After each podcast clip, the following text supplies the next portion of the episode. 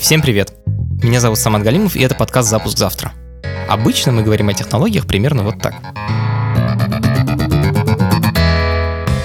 бинарный формат кластерного анализа и user acquisition, параметризации одной только турбулентности, да? CSDF, Минимизация функции, в стадии MVP, там, GRIB файл. кэширование, highload, э, Можно к этому data feed у подключиться? Зависит от fine-tuning а. поиск не по скиллам идет, а просто по форм-фактору и так далее. Прикольно.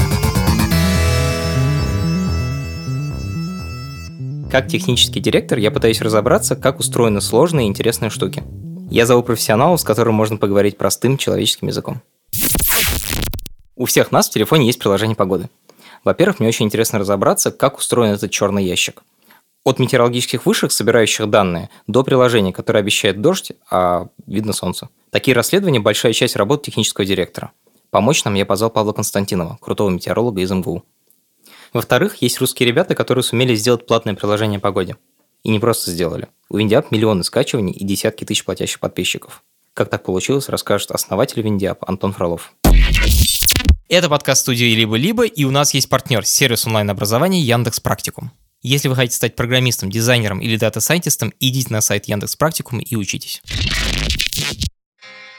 И еще, пожалуйста, подписывайтесь на «Запуск завтра» везде, где вы слушаете подкасты. Пишите комментарии и обязательно ставьте оценки в Apple Podcasts. Там все так устроено, что чем больше оценок комментариев, тем больше народу о нас узнает. Привет, я Антон, и я ветрозависимый.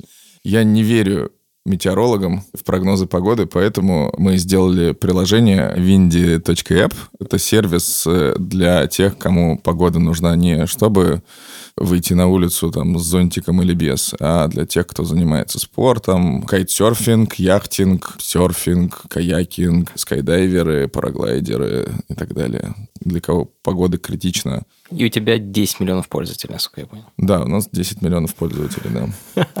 Оказывается, такие люди есть. Всем привет, меня зовут Павел Константинов, я профессиональный метеоролог. Это как раз один из тех, кому не верит Антон. Я кандидат географических наук, и я профессионально занимаюсь э, развитием новых э, погодных технологий, прогнозирования погоды и климата. Делаю так, чтобы недоверие Антона не передавалось пользователям. Я пять лет проработал в должности, которая называлась обеспечение прогнозами средств массовой информации. В Росгидромедцентре. Да, да, то есть мы делали прогнозы, переводили на нормальный язык, потому что, ну что значит местами временами, да, то есть нормальный человек этого не понимает. Ему нужно знать, я вот, значит, шашлыки мы планируем на выходные, допустим, в мае, снегом завалит, дождем зальет, что сегодня надеть из обуви? Что сработает. То есть, ну вот мы так работали, это дало нам достаточно серьезный такой опыт в области того, что можно говорить, а что нельзя. А Например?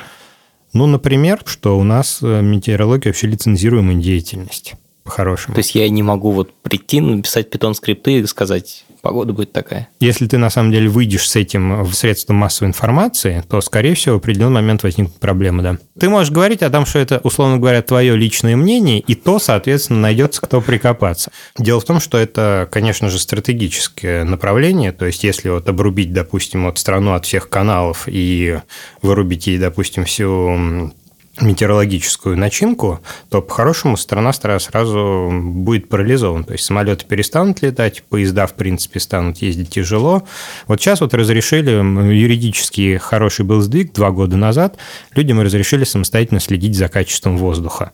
А вот тот первый чувак, который в Красноярске сделал вот эти по Красноярску датчики воздуха и с них рассказывал народу, в какой-то момент против него открыли дело и заставили чуть ли не все демонтировать. Потому что нарушение лицензируемой деятельности. Creepy as hell. Как вообще происходит предсказание погоды?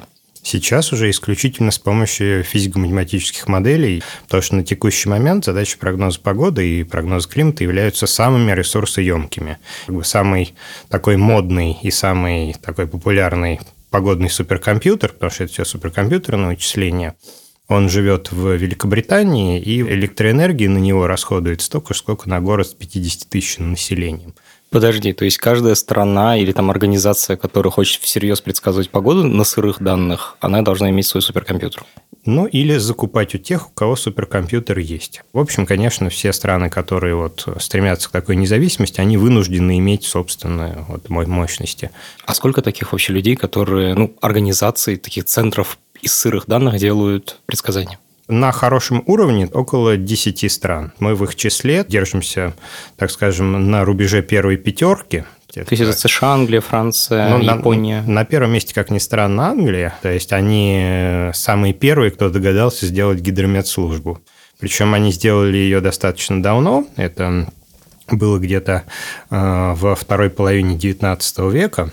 И был такой, на самом деле, как мы сказали сейчас, грустный эпизод, но достаточно такой показательный, что когда показалось, что уже все готово, что можно прогнозировать, к примеру, сейчас точность прогноза на завтрашний день 97%, а тогда была, считается, около 70 максимум. Им казалось, что это достаточно? Им, нет, они не знали просто, они не знали этого, им казалось, что вот уже все близко, и начали выпускать прогнозы, в итоге первый руководитель метеорологической службы, вот это английский, он покончил жизнь самоубийством, потому что Таймс его затравило. То есть понятно, что если там 70%, то раз в 3-4 дня, соответственно, прогноз прокалывался, но и средства массовой информации тогда спуску не давали. Я правильно понимаю, что нужны ученые, которые умеют это считать, ну, модели сами, и они, скорее всего, открытые, да, ведь? Это да, все открытый пол, код. полностью открытый исходный код, то есть это практически вот... Дело в том, что метеорология самая демократичная область, то есть уже с того момента, когда кончилась Вторая мировая война, между странами обмен данными, это, кстати, вот, ну, практически больше нигде не происходит, он происходит абсолютно бесплатно. А это просто открытые данные любой может их скачать или там какая-то государственная сеть? Государственная сеть. То есть, если вы свои данные отдаете, допустим, маленькая страна, то есть у нее там 10 метеостанций, в России там, чтобы понимать, это уже а, близко к нескольким тысячам. Вот, то есть, если вы там все, все, что вы можете, вы это выкладываете в открытый доступ, то вам открывают открытый доступ ко всему миру. А есть какая-то организация, в которой все это скапливается, она дальше раздает, или это да, прям да, ну, каждый да. с каждым? Нет, это Всемирная метеорологическая организация, которая одно из подразделений Организации Объединенных Наций. Антон, расскажи, пожалуйста, как вот на всей этой какой-то глобальной, очень крутой научной штуке можно зарабатывать деньги? Как вообще из этого сделать мобильное приложение? Слушай, на самом деле, э, то, что Паша рассказал про 97 или сколько там процентов, если взять те параметры, которые нужны для спорта, все это фигня. Прогноз ошибается гораздо чаще. Есть места, в которых он не работает вообще. Поэтому ты пытаешься на основе каких-то там признаков понять вообще, будет завтра каталка там или еще там что-то. Подожди, я не понял. Шаг назад. Что значит гораздо хуже прогноз?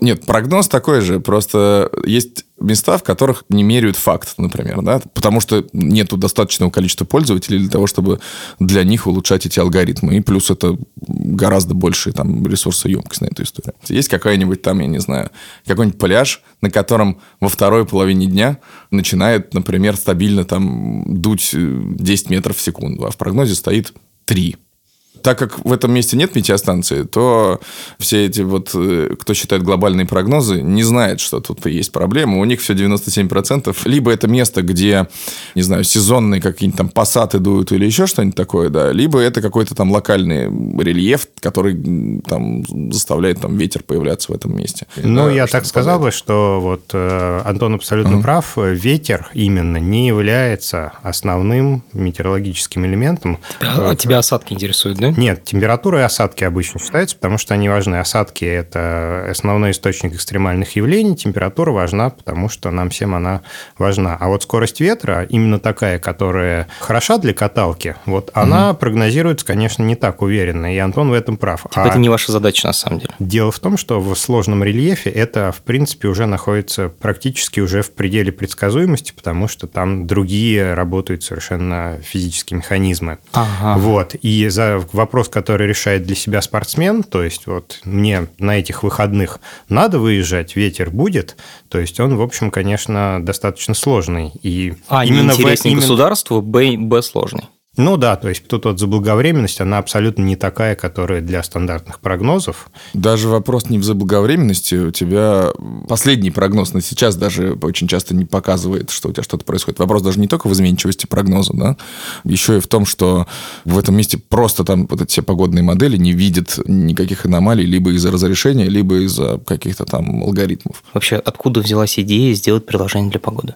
Проект начинал Игорь Каменев. В момент, когда он начал заниматься кайтингом, ему серфануло мозг. Он понял, что без этого жить не может. А сразу после этого пришло понимание, что и он не может пользоваться продуктами, которые есть на этом рынке. И вот начал создавать Винди App. Позже мы с Мишей Акселеродом присоединились к этому проекту. Мы с Мишей э, хотели заниматься комьюнити, которые решают там какие-то свои проблемы. Там собираются, там кто-то там поехал в лес, застрял там или еще там что-то, и там какую-то помощь там находит. Или, ну, вот какие-то такого типа проблемы искать. То есть вы хотели делать социальную сеть? Ну да. И что-то у нас никак не получалось. Неоткуда брать э, пользователей. Параллельно мы познакомились с Игорем, который пилил приложение для кайтеров. Мы объединились на том, что можно... Ну, мы для себя решили, что можно развивать комьюнити, составляющую как раз э, для вот этого спорта, потому что прогноз все равно не будет там достаточно качественный, и тебе порой там какой-нибудь локал, ну, то есть это человек, который живет в этом месте, там катается там на основе там, я не знаю, цвета заката или там того, как там птички полетели, может определить, как там завтра будет дуть лучше, там, чем прогнозная модель. А сколько таких людей и сколько таких локаций у вас сейчас есть? Ну, слушай, локаций, не знаю, давай грубо скажем 50 тысяч, на самом деле их там до 500 тысяч, вот, ну, то есть их много, потому что ну, у нас э, локацию может создать каждый пользователь, там, в котором может появиться чат активных, там, где общаются Сложно сказать, что такое активные, потому что они как раз эпизодически возникают. Тот момент, когда у кого-то возникает вопрос. То есть там не флеймят практически. Там флеймят только эти самые рыбаки. Им хочется показать улов. Вот, это... У вас можно обмениться фотографиями? Да, да, да. Ну, нормальный чат. Там, типа, заходишь, там все, короче говоря, все как, как, как у всех. Вот. Э, внутри даже есть корпоративная культура. У нас э, комьюнити-менеджер э, наш поздравляет всех с днем рождения фотографиями рыб из наших чатов. Ну, вот комьюнити, комьюнити составляющая, да. Потом получилось, что за погоду люди начали платить. То есть мы сделали краудфандинг. В тот момент, когда уже было пользователей, по-моему, что-то в районе 100 тысяч пользователей у нас было. Даже на что они вообще приходили? Больше всего пользователей нам привели ураганы потому что в этот момент э, какая-то локальная там происходит история, она очень красиво выглядит на карте ветров, такая красная штука идет там, типа крутится там и так далее. И э, это позволило занять хорошие позиции в сторах по ключевым словам, не особенно даже этим занимаясь. Эм, ну, а дальше начали уже отстраивать какой-то там маркетинг, ну, там, типа, на коленке, э, не называя это никакими словами, типа маркетинг. И на начали приходить пользователи. А вторая история. Приложение действительно оказалось красивым, удобным и так далее. И очень хорошо сработал сарафан. Просто до этого момента, скажем, красивых, прикольных приложений не было. Плюс это было на волне как бы роста, самого роста мобилы. Вот. Это тоже очень сильно помогало. Ну, из-за рынка. А у вас было бесплатное приложение, потом вы в него просто сказали, вот эта фича теперь будет платной? да, у нас было бесплатное приложение, стартап, мы позиционировали это как соцсеть, там, погода. То есть не будет погоды, мы будем решать другие проблемы. Это вы не обращайте внимания, мы делаем на самом деле другое. Потом мы поняли, что эта тема почему-то инвесторам не заходит, и начали монетизироваться. Ну, то есть, как мы даже не монетизироваться, мы решили проверить, а могут ли пользователи за это все-таки платить. Запустили краудфандинг, поняли, что может, а когда начинают тебе платить пользователи, ты уже не можешь с этого слезть. Ты как бы уже... Ну, то есть, у тебя происходит такое, типа, сразу ты чувствуешь, вот, это нужно пользователям. У тебя контакт с пользователем возникает именно на ту тему, что ты понимаешь, куда дальше развивать продукт и как бы начали развиваться в сторону монетизации именно погоды. Вот, Сколько стало... человек сейчас платит? Много. Я сейчас... Ну, типа десятки тысяч. Может, больше даже. А вот этот момент, когда тебе начинают платить пользователи, ты понимаешь, что это им на самом деле нужно, ты... Это, скорее всего, вообще такой драйв сразу появляется. Да, да, это очень круто. Но на самом деле до этого еще предвестником было то, что пользователи говорили, почему ваше приложение бесплатное, такое крутое, куда заплатить. Я, кстати, вот прямо сейчас открыл приложение, и здесь сначала нужно выбрать, каким спортом ты занимаешься, но я не занимаюсь каким спортом. Это, это, то, это то, почему мы теряем огромное количество пользователей, которые, типа, не, не наша спортивная аудитория. Что мы не дорабатываем для Большая тех, кто ставит... skip. Да, да, да, что мы э, не дорабатываем по обычной простой аудитории, которой нужна тоже профессиональная погода, зачем-то, зачем мы не знаем. Да просто прикольно. Как вообще взять эти данные? Потому что вот эта сеть обмена информацией, она типа государственная. На самом деле большинство агентств выкладывают э, эту информацию бесплатно. Вот. То есть у это нас уже часть- готовое предсказание погоды. Да, то есть у нас часть данных берем без- из бесплатных источников, часть покупаем. И еще считаем сами. А, в- Считаете сами? Да. Я все-таки не понял. Вот есть организации, которые делают эти прогнозы. Мгм. Как вы их получаете?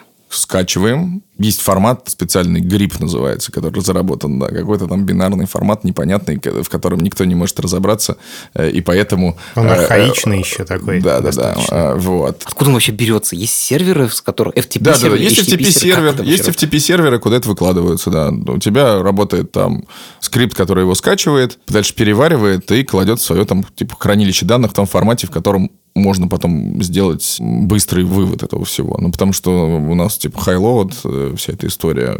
И, Кэширование. э, И кэширование. И он должен быть ровно в том формате, чтобы он быстро выводил данные именно там, например, по времени, а не по месту. Ну, короче, его надо переварить в тот формат, в котором ровно он используется. Скажи, пожалуйста, этот грип файл, он из себя... Что в нем есть? В нем есть предсказание на ближайший час или на ближайшие 10 часов по- часовой дельтой? Как это работает? Обычно на 10 дней э, сначала идет там либо по часу, либо по 15 минут, э, и потом постепенно там 3 часа, потом 6 часов там, и так далее. Есть на 16 дней.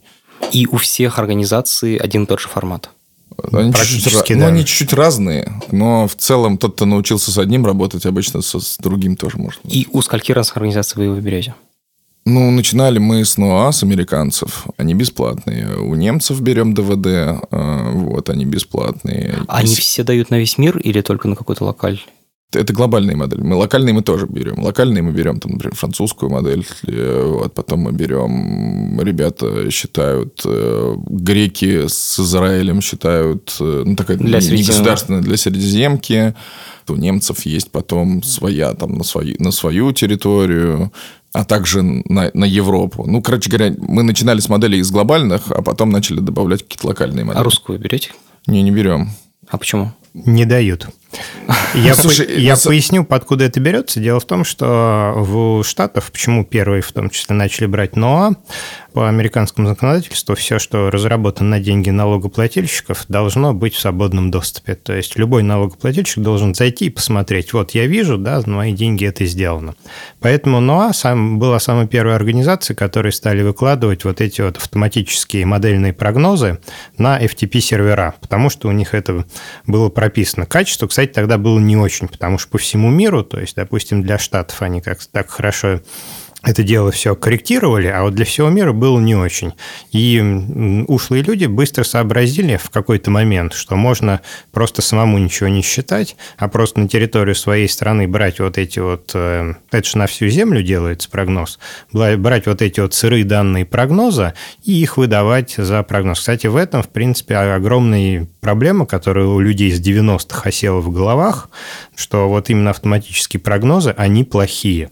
Потому что они берут американский тогда прогноз. они были плохие. Тогда они были просто отвратительные, но сейчас уже вот глобальные модели позволяют лучше делать прогноз с точностью ячейки э, в 10 раз лучше, то есть это 10, 12 на 12 километров, а региональные вообще до 500 метров, то есть вот это, в принципе, для каждого вот э, микрорайона, в принципе, это уже реально, если делать правильно. То есть, в принципе, чтобы делать прогноз, допустим, для своего небольшого населенного пункта, то есть, и тут вот нужно понять, что тут уйдет время на скачивание изначальных вот этих вот данных, как бы в том числе стартовых, да, вот американских, для настройки как раз вот этих вот э, погодных моделей под именно свой регион, А Основываясь на чем? Основываясь на данных, соответственно, вот этих по текущей погоде всего земного шара, которые свободно распространяются. А, подожди, подожди. Я Смотри. беру общую модель для всего мира. Нет, нет, нет. Я беру Вот, данные нет. для всего вот, мира. вот важный момент. Общую модель уже посчитала данные, и эти вот э, градированные Что это поля значит? Грид – это, соответственно, сеточные. Ага. Сеточные поля. А, они- то есть для они- каждой точки земного шара она говорит, погода будет вот такая. Да, соответственно. Или наоборот, берет всю погоду, которая была измерена по земному шару, причем всем чем угодно, спутниками, метеостанциями и так далее, и их оп- определенным математическим образом просто раскидывает по сетке для всего земного шара. Мгм. И вот с этой вот изначальных условий можно стартовать уже локальные модели. Вот чтобы стартовать локальную модель для небольшого города, в принципе, достаточно вот того ноутбука, который сейчас э, передо мной. А на- насколько эта модель будет лучше, чем американская Ну, метеорологическая служба отдает? Это зависит уже на самом деле от файн-тюнинга. Скорее всего, то есть для... То есть тут уже нужны мозги человеческие. Тут уже нужны мозги, тут нужны А, а мозги. мозги- что ты используешь, как бы, э, что кроме вот э, есть модель американская, Мгм. данные американские, а что ты вкладываешь туда своего? Ты берешь, смотришь э, карту высот, или ты смотришь на то, что происходило раньше? В чем как бы Смотри. человеческое? Смотри, человеческое вот в чем. То есть вот эти вот региональные погодные модели – это, по сути, конструктор. То есть у них, э, значит, есть огромное количество деталек, из которых можно выбрать конфигурацию, которая подойдет именно твоему месту, именно твоим задачам. Хочу предсказывать точно ветер, допустим, в юго-западном районе Москвы. Вот для этого нужно из этого конструктора, который, собственно говоря, набор деталей, собрать именно ту конфигурацию, которая будет хороша а для ветра и подойдет именно для московского региона. Подойдет ты, ты на исторических данных проигрываешь модель и смотришь, попадает она или нет? Либо на исторических, либо на самом деле уже есть некоторые заключения людей, которые профессионально гоняют вот этот вот конструктор. Допустим, такие конструкции хорошо работают для ветра. Такие-то хорошо работают для городов. И можно нанять 10 специалистов, соответственно, и довести ее вот до такой звенящей точности, ну, как делается, например, когда вот во Франции проходит Ролан Гарос, турнир по теннису. И нужно понимать, на самом деле, вот сейчас вот в данном районе Парижа осадки будут, накрываем корты или нет. Вот у нас так было для Сочи, например. Звучит как задача просто перебора, ну, то есть это то, что делает машинное обучение хорошо. Э, Это поиск минимума в гигантском количестве параметров. Паша забыл сказать, что у тебя факта, скорее всего, с которым сравнивать нету. Да, это важный момент. Поэтому А, оценка, измерений. поэтому оценка Да. будет субъективная. А для- если ты хочешь научиться субъективно оценивать, то к тебе к Паше на курс по метеорологии восьмилетний. Допустим, мы Жесть. делаем так. Мы сами, соответственно, получаем вот эти, проводим измерительные, так называемые, полевые кампании, в ходе которых мы получаем наборы данных, которых в природе до сих пор не То существовало. я тебе много раз говорил, прогнать на исторических данных, но исторических данных по сути нету. Но дело в том, что исторические данные бывают э, разной достоверности. То есть именно вот если прогнозировать такие вот опасные явления, как, допустим, вот усиление ветра в Москве в 2017, когда деревья попадали и были жертвы, они происходят редко, и машинное обучение их пропускает. Просто потому, что очень слабая статистика, на которой можно обучать, выборки нету. Вот, и именно для метеорологии это работает плохо. А Они где в пробуют... России брать э, вот эти модели звенящей точности? На Гисметео или, или где? Кто Сма- делает? свободное скачивание, то есть, а потом доводка напильником.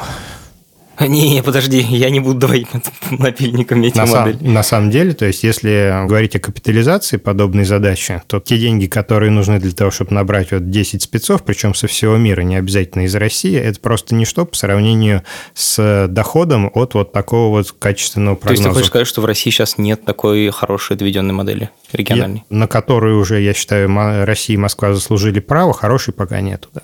Вау.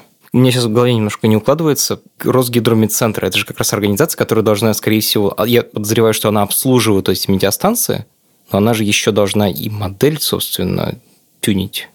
Ну, они тюнят. То Ну, есть плохо. это происходит не то чтобы плохо, вот для ветра не очень, например. И особенно для тех территорий, на которых катаются Антон и его друзья. Да, ну мы пока начинаем с ветра. У нас есть персональные метеостанции, которые там за 200 баксов можно купить метеостанцию, поставить, и ты будешь знать ветер в реальном времени, плюс там история будет копиться. Мы сейчас работаем над этим направлением, можем уточнять прогноз вокруг этой метеостанции. Он будет в глобальном масштабе, его нельзя использовать, вот, но локально улучшать, э, если там есть какая-то там постоянная, например, ошибка, как раз это может работать. Слушай, а есть э, аналоги? Да есть, конечно. Но тут вопрос на, на самом деле не в этом.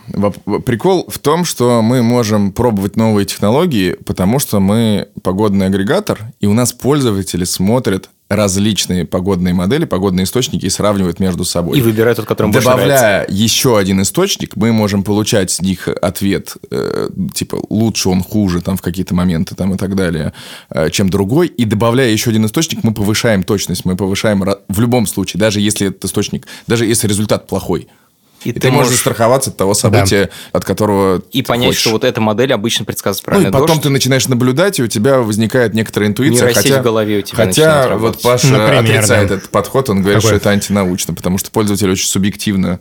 Нейросеть в голове, короче, неправильно работает, сбоит. Ну да, то есть ты один раз не ложанулся, ты один раз, ложанулся, условно говоря, и у тебя в голове это отложилось. Допустим, когда люди оценивают э, прогнозы, они очень много личного туда привносят. То есть, например, там, если 30 дней было хорошо, а на 31 день шашлыки завалило снегом, то человек запомнит этот день. И не а- будет эта модель больше никогда Да, а хотя если так посчитать, да, там 31 день в процентах получится 3%. То есть это очень хороший результат. То есть, а в остальных он просто так не попадет, но ему, значит, поэтому тут вот э, очень важно как раз смотреть на сухие данные.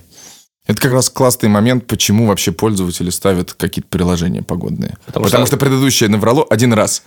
И ты хопа, у тебя появился новый пользователь. Дальше тебе задача его... До тех пор, э, пока ты не обманывать- ложанулся. Да-да-да, обманывать как можно меньше или там не вовремя там, и так А далее. ты, значит, его пытаешься удержать тем, что говоришь, у меня тут много разных предсказаний, выбери Да, другой. да, то есть у меня пользователи говорят не прогноз ошибся, а вчера э, сработала вот эта модель, а сегодня вот эта. А, ты То есть читер. гениальность. Антона вообще понятна вот здесь вот, да? То есть как бы дать человеку как можно больше всего и сказать, сам выбирает. чувак, мы тебе вот все выдали, а дальше у тебя есть мозги.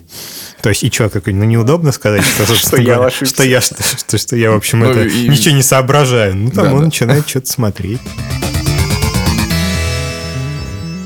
Я вот уволился, у меня типа есть время на то, чтобы попрогать то, что мне самому нравится. И у меня одна из таких идей проектов – это тупо собирать с разных э, сайтов погоды погоду и откуда-то брать настоящую погоду, которую... эти- То есть, ты уже чувствуешь, что проблема будет в том, что откуда ты брать настоящую погоду. Это уже самый первый подводный камень, к которому ты внутренне готов. На самом деле у нас сейчас готовится релиз э, в Windy App. У нас будет показываться за последнее время, какая модель лучше угадала. Ну, то есть, как бы ошибку, минимальная дельта. ошибку модели там, где есть метеостанции.